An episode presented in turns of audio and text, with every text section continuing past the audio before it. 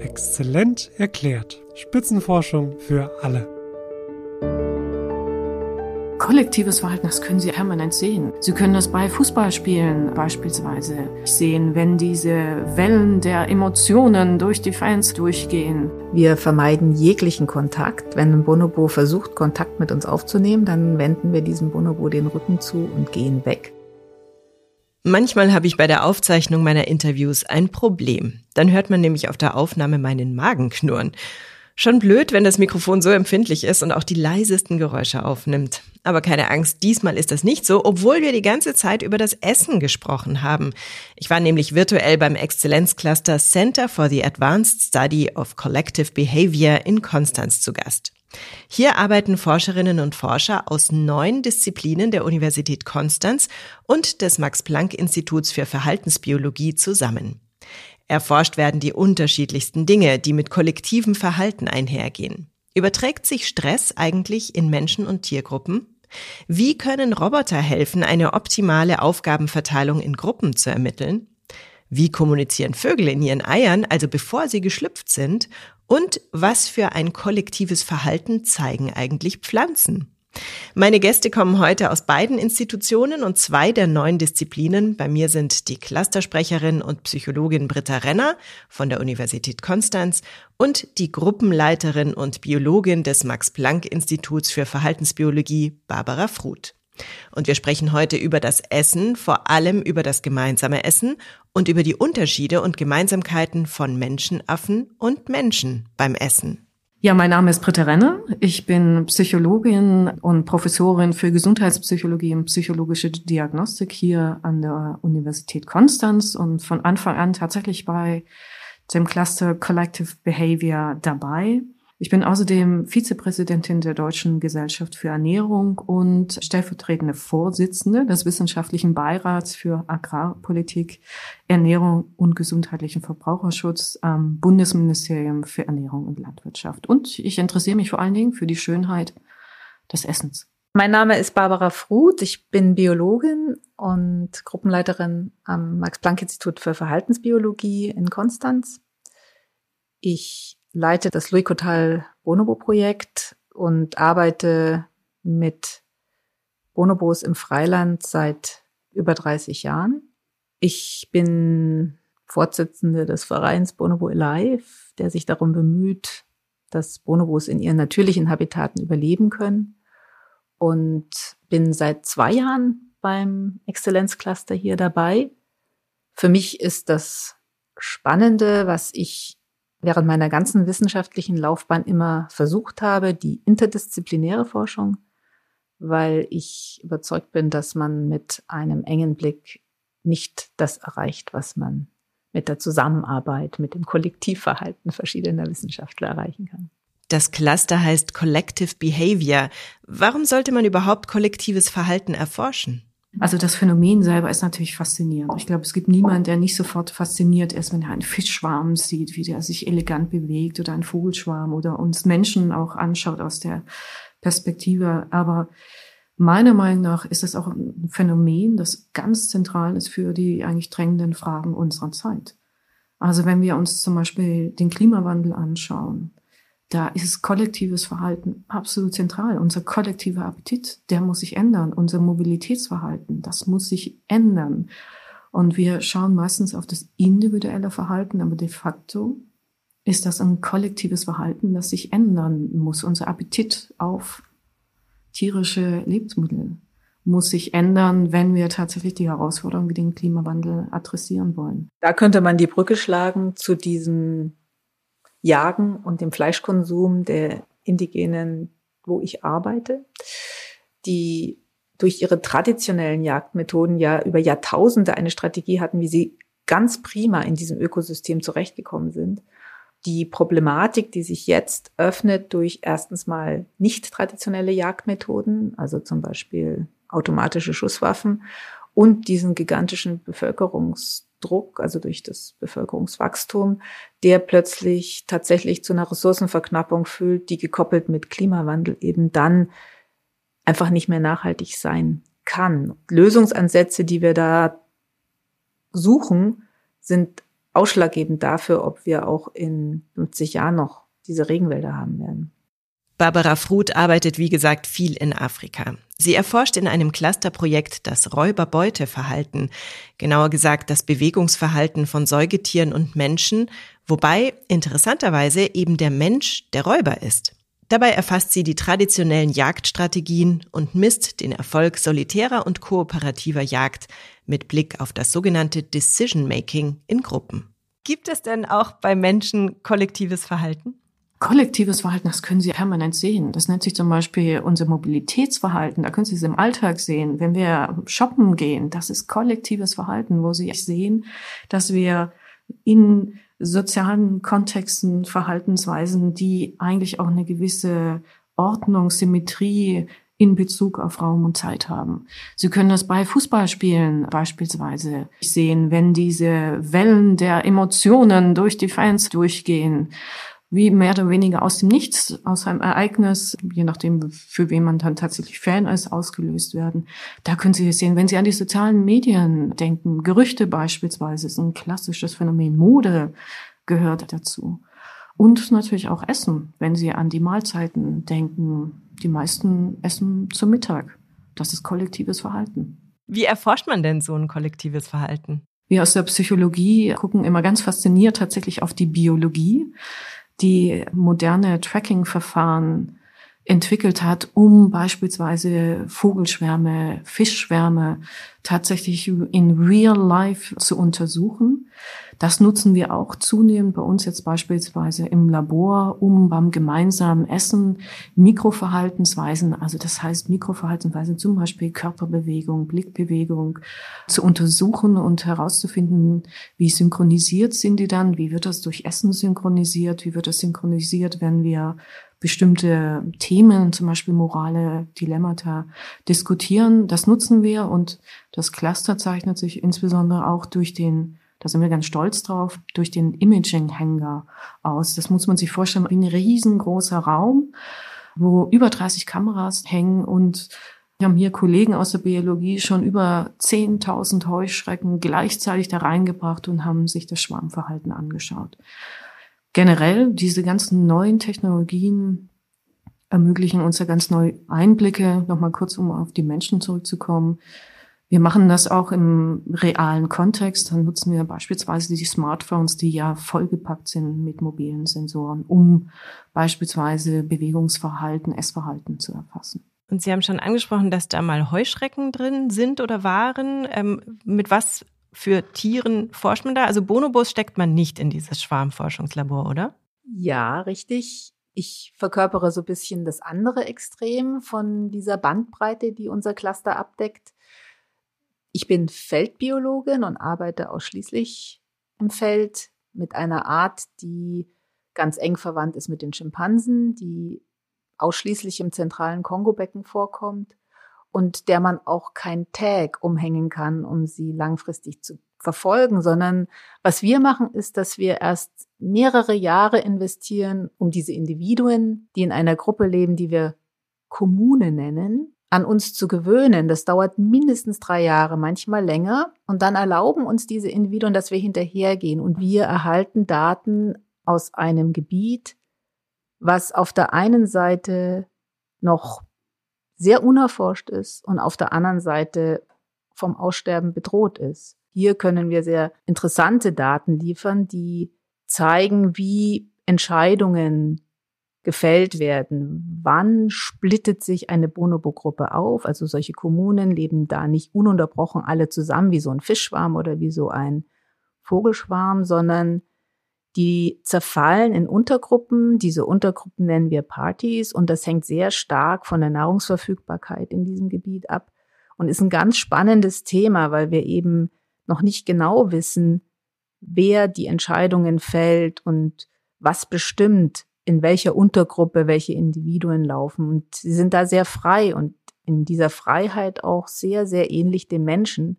Und das macht es so spannend, Bonobos oder Menschenaffen generell mit Menschen auch zu vergleichen. Wie groß sind denn solche Kommunen und wie alt wird so ein Bonobo? Wir haben zwei Kommunen an unsere Präsenz gewöhnt und die eine ist ein bisschen größer, die hat ungefähr mit den kleinen Kindern so 60 Individuen und die andere ungefähr 40. Also insgesamt kennen wir individuell 100 Individuen in einem Gebiet von rund 150 Quadratkilometern. Bonobos wie auch Schimpansen und andere Menschenaffen werden praktisch so alt wie wir, also aus Gefangenschaft kennen wir ein Weibchen, das hat das 70. Lebensjahr erreicht. Und das macht es auch so schwierig als Mensch, da wirklich viele Datenpunkte zu sammeln, weil die eben genauso alt werden wie wir und Intergeburtenintervalle von im Mittel vier bis fünf Jahren haben. Das ist eine große Herausforderung, die auch bewirkt, dass es oft etwas belächelt wird in der Wissenschaft, weil wir nicht so viele schnelle Datenpunkte generieren. Aber die Bedeutung von dieser Forschung liegt eben auch auf der Ebene, dass wir mehr verstehen von dem, woher wir kommen, also evolutionsbiologisch mehr verstehen und von diesen ganzen ökologischen Zwängen besser verstehen, wie sie bestimmte Verhaltensmuster ausgeprägt haben. Sie sagten, aus ethischen Gründen verpasst man den Tieren keine Sender mehr. Ich glaube, das war ja früher anders, oder? Wenn ich hier von Ethik spreche, dann meine ich jetzt nicht, weil Bonobos Menschenrechte hätten. Also es gibt da ja schon die Bestrebungen, dass sie wie Menschen behandelt werden. Aber ich meine, dass das Schießen, also man müsste sie ja mit einem Beteuerungsmittel schießen, sie würden irgendwo von einem Baum fallen oder selbst wenn sie am Boden sind, hinfallen. Dieses Risiko, dass von diesen stark gefährdeten Individuen dann welche auf der Strecke bleiben, ist einfach sehr groß und das steht nicht dafür in Anbetracht der Tatsache, dass die Population von Bonobos und Schimpansen und Menschenaffen generell einfach so am Verschwinden ist. Verstehe. Frau Renner, Sie beobachten im Rahmen des vom Exzellenzcluster geförderten Projekts Collective Appetite Menschen beim Essen. Warum denn? Wir schauen ja eigentlich immer darauf, was passiert mit Essen nach dem Mund. Macht es uns krank? Tut es uns gut? Wie wirkt sich das sozusagen auf unsere Biologie und Physiologie aus? Und wir interessieren uns praktisch für die Ereignisse vor dem Mund. Das Essen muss ja auch irgendwie in den Mund reinkommen. Und wenn Sie dann Essen anschauen, und das war eben auch das Faszinierende, wo ich mich zum Beispiel auch mit Barbara darüber unterhalten, das ist ein Sozialverhalten. Das ist eins der häufigsten sozialen Aktivitäten, gemeinsames Essen tatsächlich. Und das hat uns einfach interessiert. Und wenn man dann von dieser Perspektive, auch aus der Perspektive des kollektiven Verhaltens auf unser Essen schaut, dann sieht man, wir synchronisieren uns eigentlich darüber. Und deshalb schauen wir uns das Essen an. Wenn es gemeinsam stattfindet, wir bringen die Menschen zusammen. Und das ist wirklich faszinierend, weil wenn wir uns das zum Beispiel anschauen, können wir sehen, wenn wir gemeinsames Essen in die Mitte stellen, beispielsweise wenn wir tatsächlich von einem gemeinsamen Teller essen, dass wir danach uns sozusagen von der sozialen Identität tatsächlich uns einander enger fühlen. Das verbindet quasi. Oder wir haben auch festgestellt, wenn wir Menschen, die sich vorher nicht kennen, zusammen bitten, gemeinsam ein moralisches Dilemma zu diskutieren und wir präsentieren währenddessen Essen. Wir zwingen die nicht dazu zu essen, sondern wir stellen es einfach noch hin, sie dürfen sich bedienen, dass sie weniger Befangenheit, möchte ich es mal sagen, sehen. Wir sehen sozusagen weniger Episoden, wo Personen sich überhaupt nicht so bewegen, was wir intuitiv so als Steifheit wahrnehmen. Also da hilft uns tatsächlich Essen. Jetzt hätten wir hier natürlich ein Essen hintun sollen für uns. Da hätten wir ein völlig entspanntes, lockeres Gespräch. Aber Essen und Audio verträgt sich ganz schlecht. Aber ich dachte gerade drüber nach, dass wir eigentlich alle Dinge, die wir feiern, immer mit irgendwas zu essen in Verbindung bringen. Also beim Geburtstag gehört ja zum Beispiel auch dieser Kuchen oder die Torte immer dazu. Das heißt also, das Essen ist einfach auch in Traditionen verankert, oder? Dass man bestimmte Dinge auch isst zu bestimmten Anlässen. Das bildet sich natürlich je nach Kultur unterschiedlich heraus, was das eigentlich ist. Aber wenn man menschliches Ernährungsverhalten oder Essverhalten, möchte ich mal sagen, anschaut, das haben wir zum Beispiel in verschiedenen Arbeiten zeigen können, dann können wir allein 15 verschiedene Grundmotive des normalen Essens isolieren. Und ja, wir essen, weil wir Hunger haben, wir essen, weil wir denken, dass es uns schmeckt, weil wir Appetit haben, aber eben auch aus sozialen Gründen. Und das ist das, was Sie eigentlich angesprochen haben. Wenn ich Ihnen jetzt zum Beispiel Kaviar präsentiere, haben Sie ja sofort eine Assoziation. Vielleicht nicht unbedingt, dass es schmeckt, sondern Sie haben sofort eine Assoziation, was sozialen Status angeht. Das heißt, wir Menschen können sozialen Status, soziale Identität essen. Wir bringen es fertig, Essen in Sekunden mit Emotionen zu verknüpfen. Das ist das, was die im Marketing beispielsweise nutzen. Also da sehen Sie eigentlich, da geht es selten darum, dass es Sie satt macht oder dass es schmeckt manchmal auch darum, aber größtenteils diese Bilder oder die Menschen damit verknüpft werden, wir verknüpfen das dann mit Status und mit Emotionen. Und Frau Renner, wie beobachten Sie die Menschen? Ich stelle mir jetzt vor, wenn jetzt eine Forscherin zu mir kommt und sagt, ich will mal sehen, wie du so isst, dann wäre das nicht genau so das natürlichste Verhalten, das ich dann am Tisch an den Tag legen würde. Also verstecken Sie sich? Haben Sie so einen durchlässigen Spiegel wie bei den Kriminalkommissaren oder wie machen Sie das? ja, diese durchsichtigen Spiegel, die hat man eigentlich gar nicht mehr, weil das braucht man Gott sei Dank nicht mehr, weil wir jetzt neuere Technik haben. Das sind zum Beispiel diese Motion Caption Kameras. Wir haben im Grunde im Labor, das ausgestattet ist eben einfach mit vielen Kameras und Mikrofon. Und da würde man eigentlich denken, dass die Personen am Anfang befangen sind. Das vergeht aber ganz schnell. Insbesondere auch, weil wir die Person ja nicht einzeln untersuchen in der Regel, sondern in der Gruppe. Wir bitten die an den Tisch. Wir versuchen auch ansprechendes Essen anzubieten.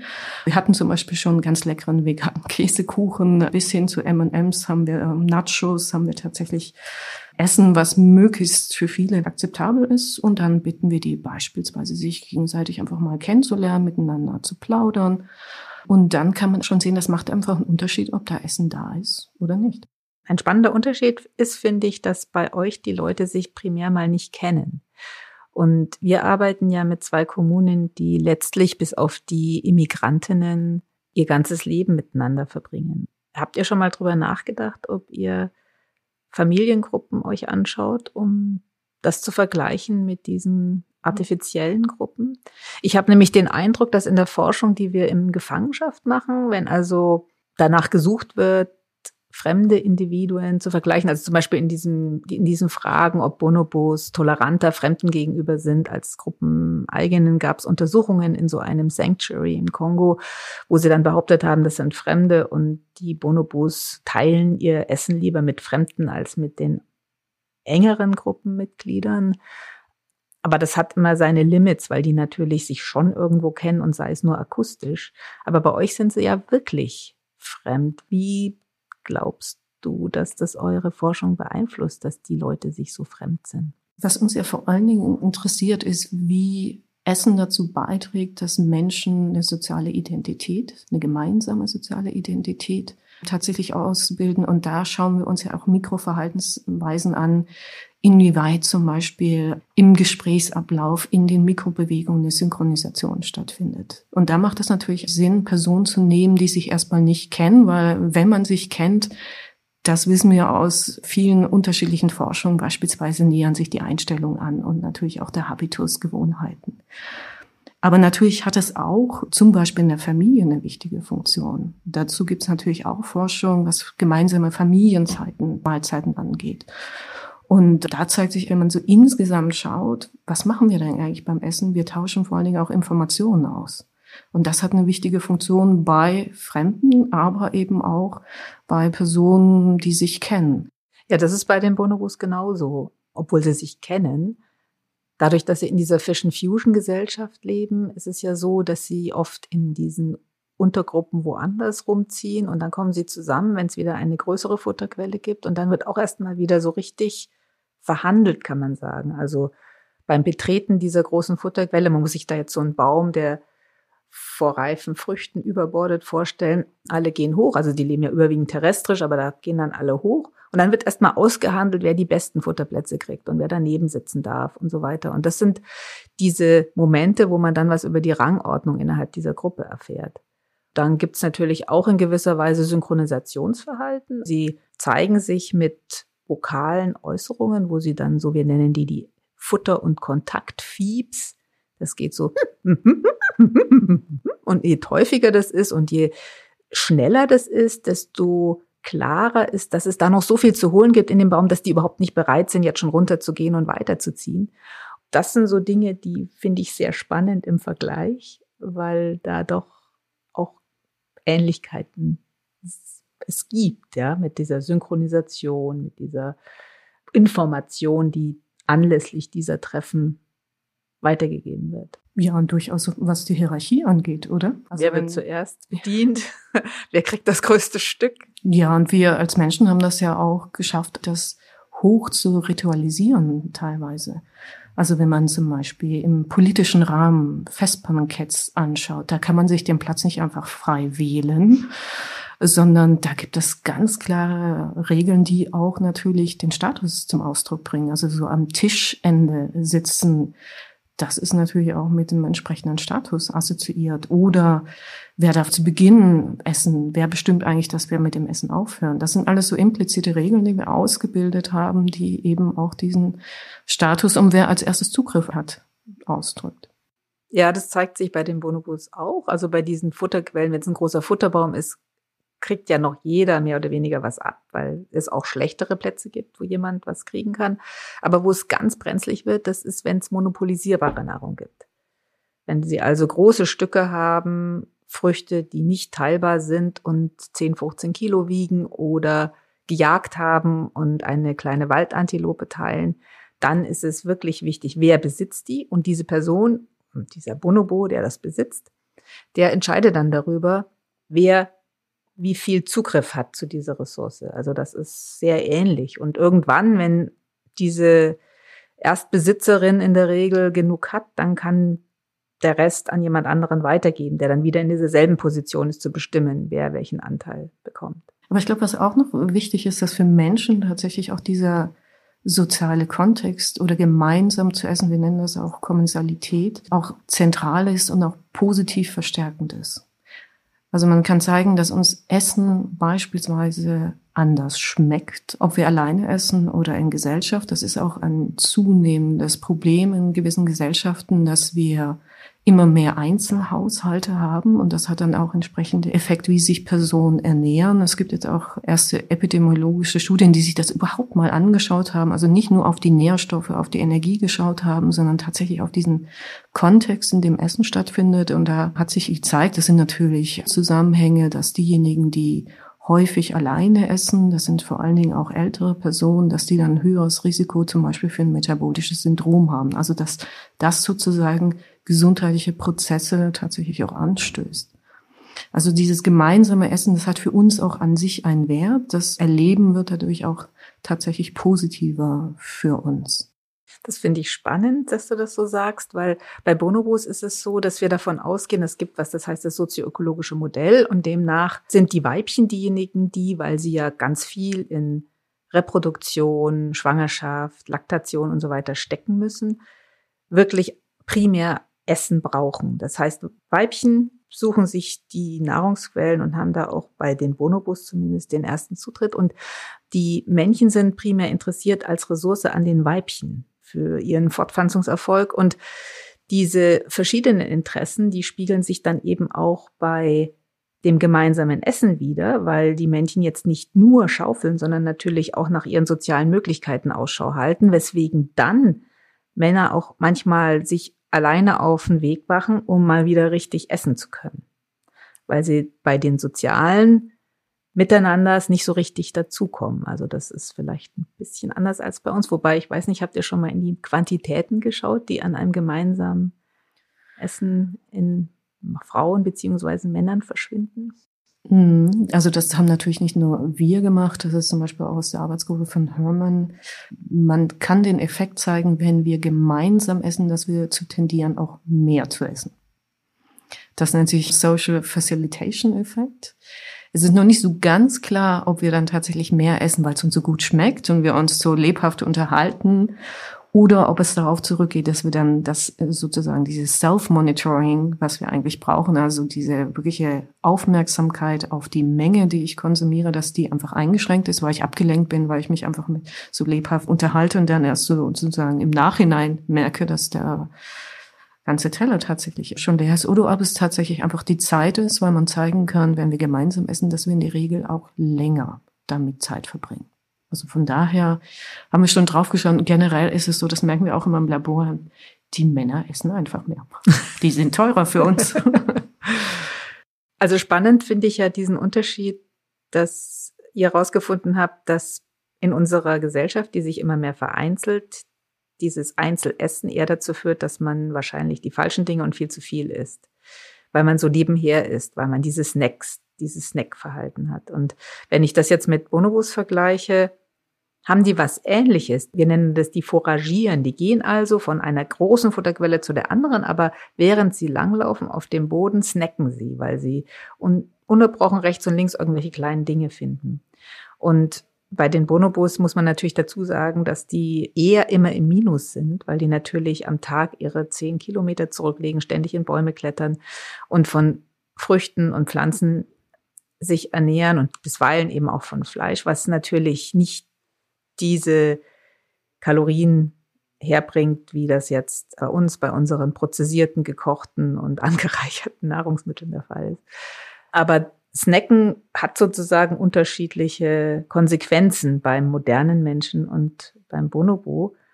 Und ja, da wäre auch die Frage, wann gab es da den Kipppunkt mit der Prozessierung von Nahrungsmitteln, das Essen so hoch energetisch wurde, dass es für uns letztlich ungesund wurde, nach unseren alten Manieren zu essen. Ich glaube, da ist wiederum der Fokus dann zu sehr, was wir typischerweise machen, auch aus dieser klassischen Perspektive auf die Nährstoffe und die Energiedichte. Die hat sich deutlich verändert, gar keine Frage. Die Verfügbarkeit von Nahrungsmitteln oder Lebensmitteln für uns Menschen hat ja enorm zugenommen. Also auch die Akzeptanz, die soziale Akzeptanz, wo ich überall essen darf. Also wenn man zwei Generationen mal zurückdenkt, auf der Straße während dem Laufen zu essen, das hat keine hohe soziale Akzeptanz gehabt. Das ist für uns jetzt völlig normal mit Coffee to go, Dinge to go. Das sind neue Erscheinungen. Das meine ich auch mit Verfügbarkeit. Wenn man bei uns anschaut, wir werden eigentlich permanent mit, wir sagen, Nahrungsstimuli konfrontiert. Das nennt sich Werbung. Fast in allen Räumen findet sich jetzt in sozialen Medien, aber auch in öffentlichen Räumen findet sich die, diese Werbung. Das ist immer eine Aufforderung an dich, jetzt essen. Und man muss permanent immer Nein sagen. Oder wenn man auch die generelle Verfügbarkeit in Form von Supermärkten, Geschäften anschaut oder Snacking-Automaten. Wir haben ja an, an sich den verrücktesten Orten haben wir plötzlich Angebote, dass wir etwas essen können. Also ich, wenn ich immer auf den Bahnsteigen stehe, sehe ich immer Selecta. Das sind diese kleinen Boxen, wo ich so sagen würde, das sind so Lebensmittel, ich weiß nicht, ob man die wirklich mit Appetit erklären kann. ja. Also, dass die da gewählt werden, das hat schon was sehr mit Verfügbarkeit zu tun. Und das müssen wir ja permanent ja im Grunde immer Nein auch dazu sagen. Und das ist natürlich enorm herausfordernd für uns. Ja, klar, weil das ist sehr tief verankert in unserem Stammhirn, dass wir diese Verfügbarkeit überall haben, nur war die eben zu evolutionären Zeiten, sage ich jetzt mal, wo Bonobos ja als Analogmodell herhalten, damit wir besser verstehen, wo wir herkommen, nicht so reichhaltig. Und auch wir messen Verfügbarkeit im Studiengebiet. Wir machen sogenannte Phänologie-Transekte und schauen uns jeden Monat an, welche Bäume, Lianen, Fruchten, Blüten haben, frische Blätter haben und schauen dann, was die Bonobos sich auswählen. Aber Bonobos wären dumm, wenn sie an etwas, was da verfügbar rumsteht, vorbeilaufen würden. Die müssen da rein und müssen das sich einverleiben, sonst schaffen sie es energetisch nicht. Und genau das ist das, wo ich immer denke, dass es sitzt so tief, dass dieses Nein sagen zu dieser Verfügbarkeit, die überall ist, einfach sehr schwierig ist. Und wir könnten eigentlich nur gegensteuern, indem wir sagen, Leute, solche Automaten auf den Bahnsteigen, die gibt's nicht. Oder wir ändern auch ein bisschen das Angebot, was mhm. tatsächlich mhm. auch ja. in der Form da drin ist. Aber da möchte ich nochmal auf einen anderen Aspekt kommen, das ist die Zeit. Das wird typischerweise, wenn wir über Ernährung diskutieren, gar nicht betrachtet. Aber wenn man unsere Mahlzeiten anschaut, das sind ja keine biologischen Wahrheiten, sondern die haben wir sozial definiert, wann wir essen. Und dann sieht man, dass wir einerseits uns lokal synchronisieren, aber über eine ganze Gesellschaft hinweg. Das haben französische Kollegen, die haben das sehr schön auch gezeigt, die haben einfach erhoben, wann in Frankreich gegessen wird. Und wenn man wissen will, was Französinnen und Französen um ein Uhr machen, dann kann man relativ sicher sagen, essen. Das haben wir in Deutschland auch, das haben wir auch untersucht. Wir haben sozusagen ein Frühstückspeak. Da essen wir auch tendenziell gemeinsam, aber nicht sehr lange. und auch nicht so genussvoll, das haben wir auch erfasst. Dann kommt die Mittagszeit, da haben wir auch eine große Gemeinsamkeit, eine Synchronisation und dann das Abendessen, das übrigens am meisten genossen wird, da nehmen wir uns auch am meisten Zeit. Ja, bei Bonobus ist es ganz ähnlich. Die gehen ja auch in der Früh aus ihren Nestern und dann fallen sie erstmal in den ersten großen Futterbaum. Und wenn sie da satt sind, dann gibt's erstmal andere Tätigkeiten, dann wird Fellpflege betrieben oder die Kinder spielen. Und dann ziehen sie los zur nächsten großen Futterquelle. Aber während dieses Dahinziehens kann es schon sein, dass sie eben snacken, damit sie diese Kilometer, die sie da zurücklegen, irgendwo auch sinnvoll nutzen.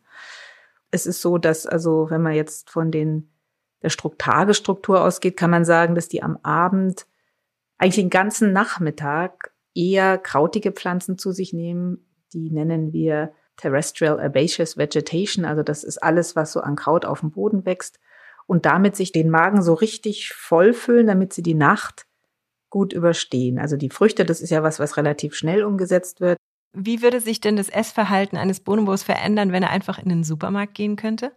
Wann er will? Bonobos würden dann auch mehr essen, als sie eigentlich brauchen würde ich sagen, weil ein Überangebot immer dazu einlädt, mehr als man braucht, zu sich zu nehmen. Und es ist ja auch sinnvoll, dass man sich Polster anschafft für die Zeiten, wo man eben weniger hat. Interessanterweise, das hat man mal in einem Vergleich zwischen Schimpansen und Bonobos festgestellt, es sind Bonobos da eher, ich sag jetzt mal, grautorientiert. Also da hat man ein Experiment gemacht, Wassermelonen angeboten. Die Schimpansen haben den roten Teil der Melone gegessen und die Bonobos haben den grünen, gurkigen Teil der Melone gegessen. Also man kann sich von daher vorstellen, was sich die Bonobos im Supermarkt raussuchen würden. Sie haben gesagt, dass Sie dann natürlich, um das alles zu erforschen, die Tiere begleiten müssen. Also Sie sind vor Ort. Sie leben praktisch dann eine Zeit lang mit dieser Gruppe und beobachten Sie dabei, wie Sie zum Beispiel jetzt eben snacken oder auf die schönen Essbäume gehen. Jetzt haben Sie ja wahrscheinlich dann für diesen Marsch auch selber Essen im Rucksack dabei. Und Bonobos sind nicht dumm. Also, wie verteidigen Sie Ihr eigenes Essen? Also, wir haben Sachen dabei, aber das gibt da sehr strikte Vorschriften, dass wir nicht im unmittelbaren Beisein der Bonobos essen. Wir vermeiden jeglichen Kontakt. Wenn ein Bonobo versucht, Kontakt mit uns aufzunehmen, dann wenden wir diesem Bonobo den Rücken zu und gehen weg.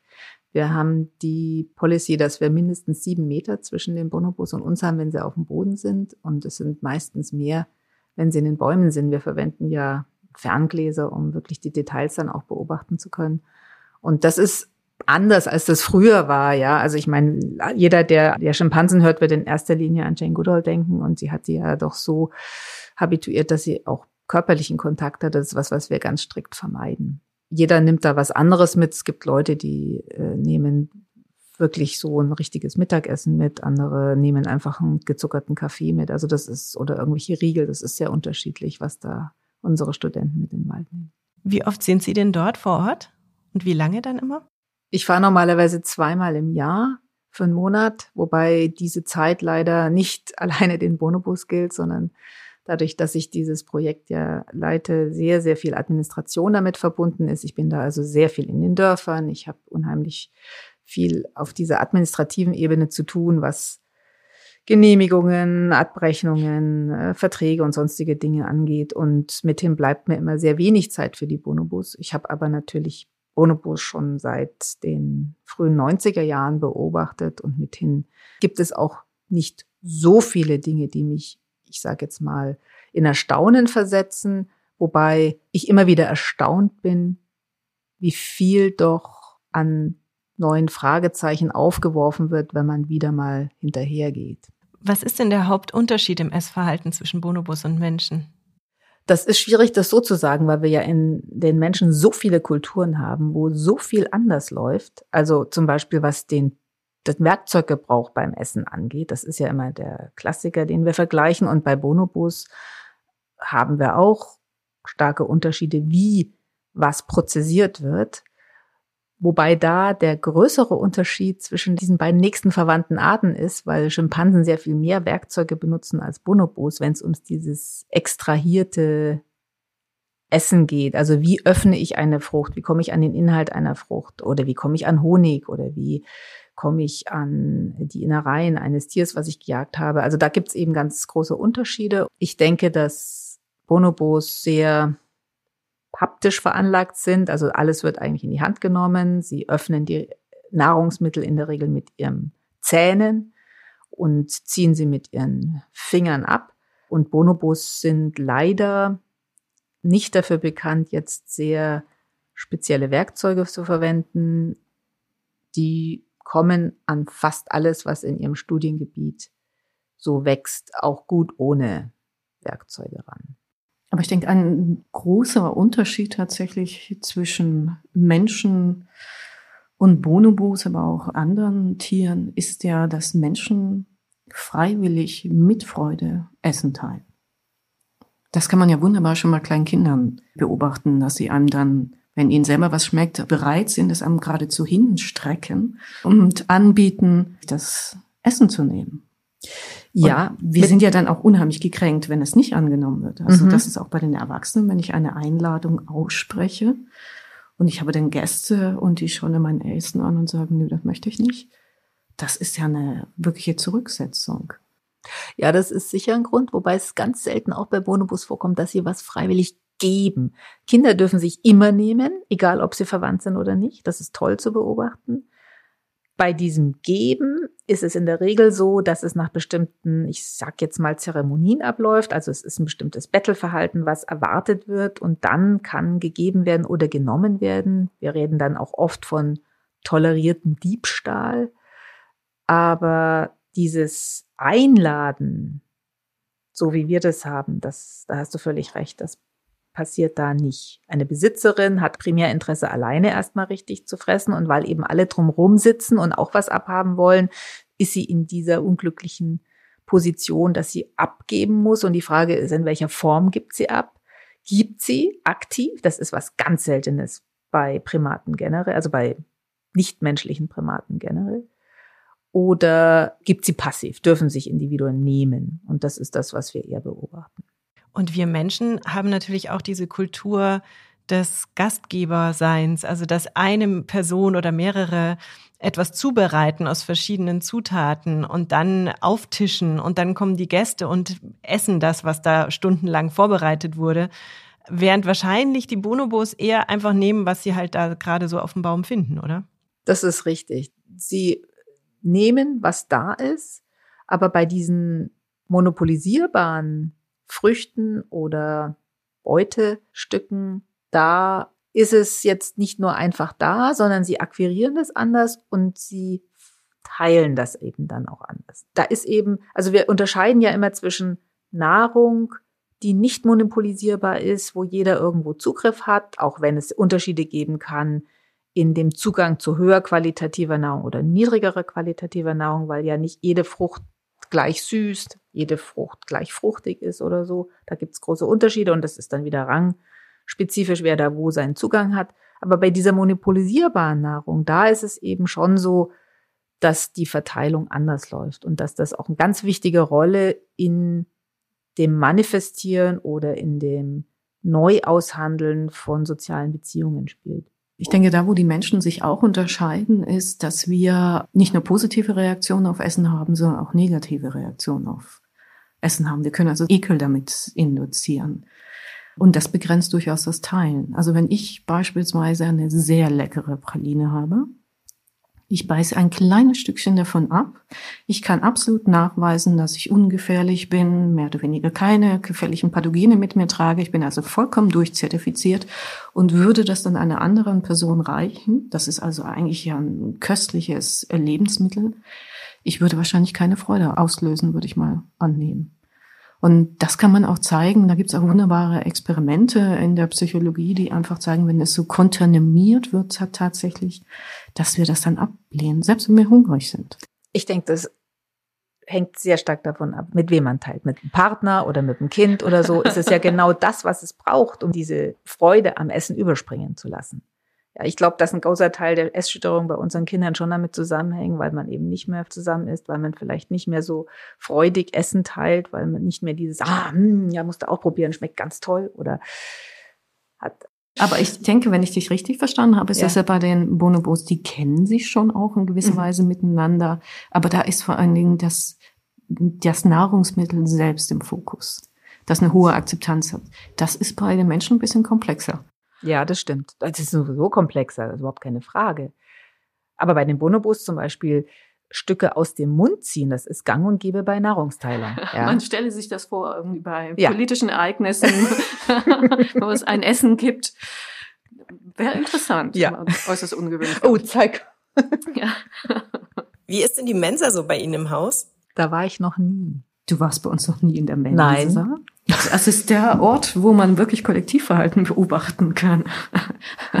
Beispielsweise das Anstehen und zum Essen und wo, wie isst man dann tatsächlich, welchen Platz man findet. Wie ist das Essen? Wunderschöner Blick. Wir können auf dem Bodensee tatsächlich sehen. Ich glaube, das ist einer der schönsten Ausblicke aus einer Mensa, würde ich jetzt mal behaupten. Das Essen hat sich verändert, weil man auch den sehen kann, dass der kollektive Appetit sich ändert. Wir essen nämlich weniger Fleisch, wir haben mehr pflanzenbasierte Produkte in der Form. Wir haben mehr Angebote auch, was, was man so allgemein als gesund bezeichnet, sprich auch so etwas wie Salatangebote. Das hat sich deutlich verändert. Es gibt aber auch noch die traditionellen Angebote, was ja auch in der Politik und der Öffentlichkeit gerade sehr viel diskutiert wurde, nämlich die Currywurst. Liebe Britta, nicht wegen der Currywurst, aber wegen den anderen Dingen. Dann lass uns doch mal gemeinsam in die Mensa der Uni gehen. Da wäre ich auch gern dabei im schönen Konstanz. Da muss ich dieses Jahr unbedingt mal wieder hinfahren. Kommt gleich auf meine Reiseliste. Das war es leider schon für diese Episode. Das war ein wirklich schönes Gespräch zwischen zwei Forscherinnen und ich fand besonders toll, dass man merkt, wie neugierig die eine jeweils auf die Forschung der anderen ist. Genau so soll interdisziplinäre Forschung ja sein, oder? Wir hören uns hoffentlich in der nächsten Episode wieder, mal sehen, wo es mich dann thematisch hin verschlägt. Bis dahin bleibt neugierig und heute darf ich mich auch mal mit den Worten verabschieden. Guten Appetit, eure Larissa Vassilian. 57 Exzellenzcluster, ein Podcast. Regelmäßig berichtet Exzellent erklärt aus einem der Forschungsverbünde, die im Rahmen der Exzellenzstrategie des Bundes und der Länder gefördert werden. Die Reise geht quer durch die Republik und genauso vielfältig wie die Standorte sind die Themen. Von A wie Afrika-Studien bis Z wie Zukunft der Medizin. Seid bei der nächsten Folge wieder dabei und taucht ein in die spannende Welt der Spitzenforschung. Wenn euch der Podcast gefallen hat, abonniert Exzellent erklärt bei dem Podcast-Anbieter eurer Wahl. Ihr habt noch Fragen? Hinterlasst uns einen Kommentar oder schreibt uns an info at exzellent-erklärt.de.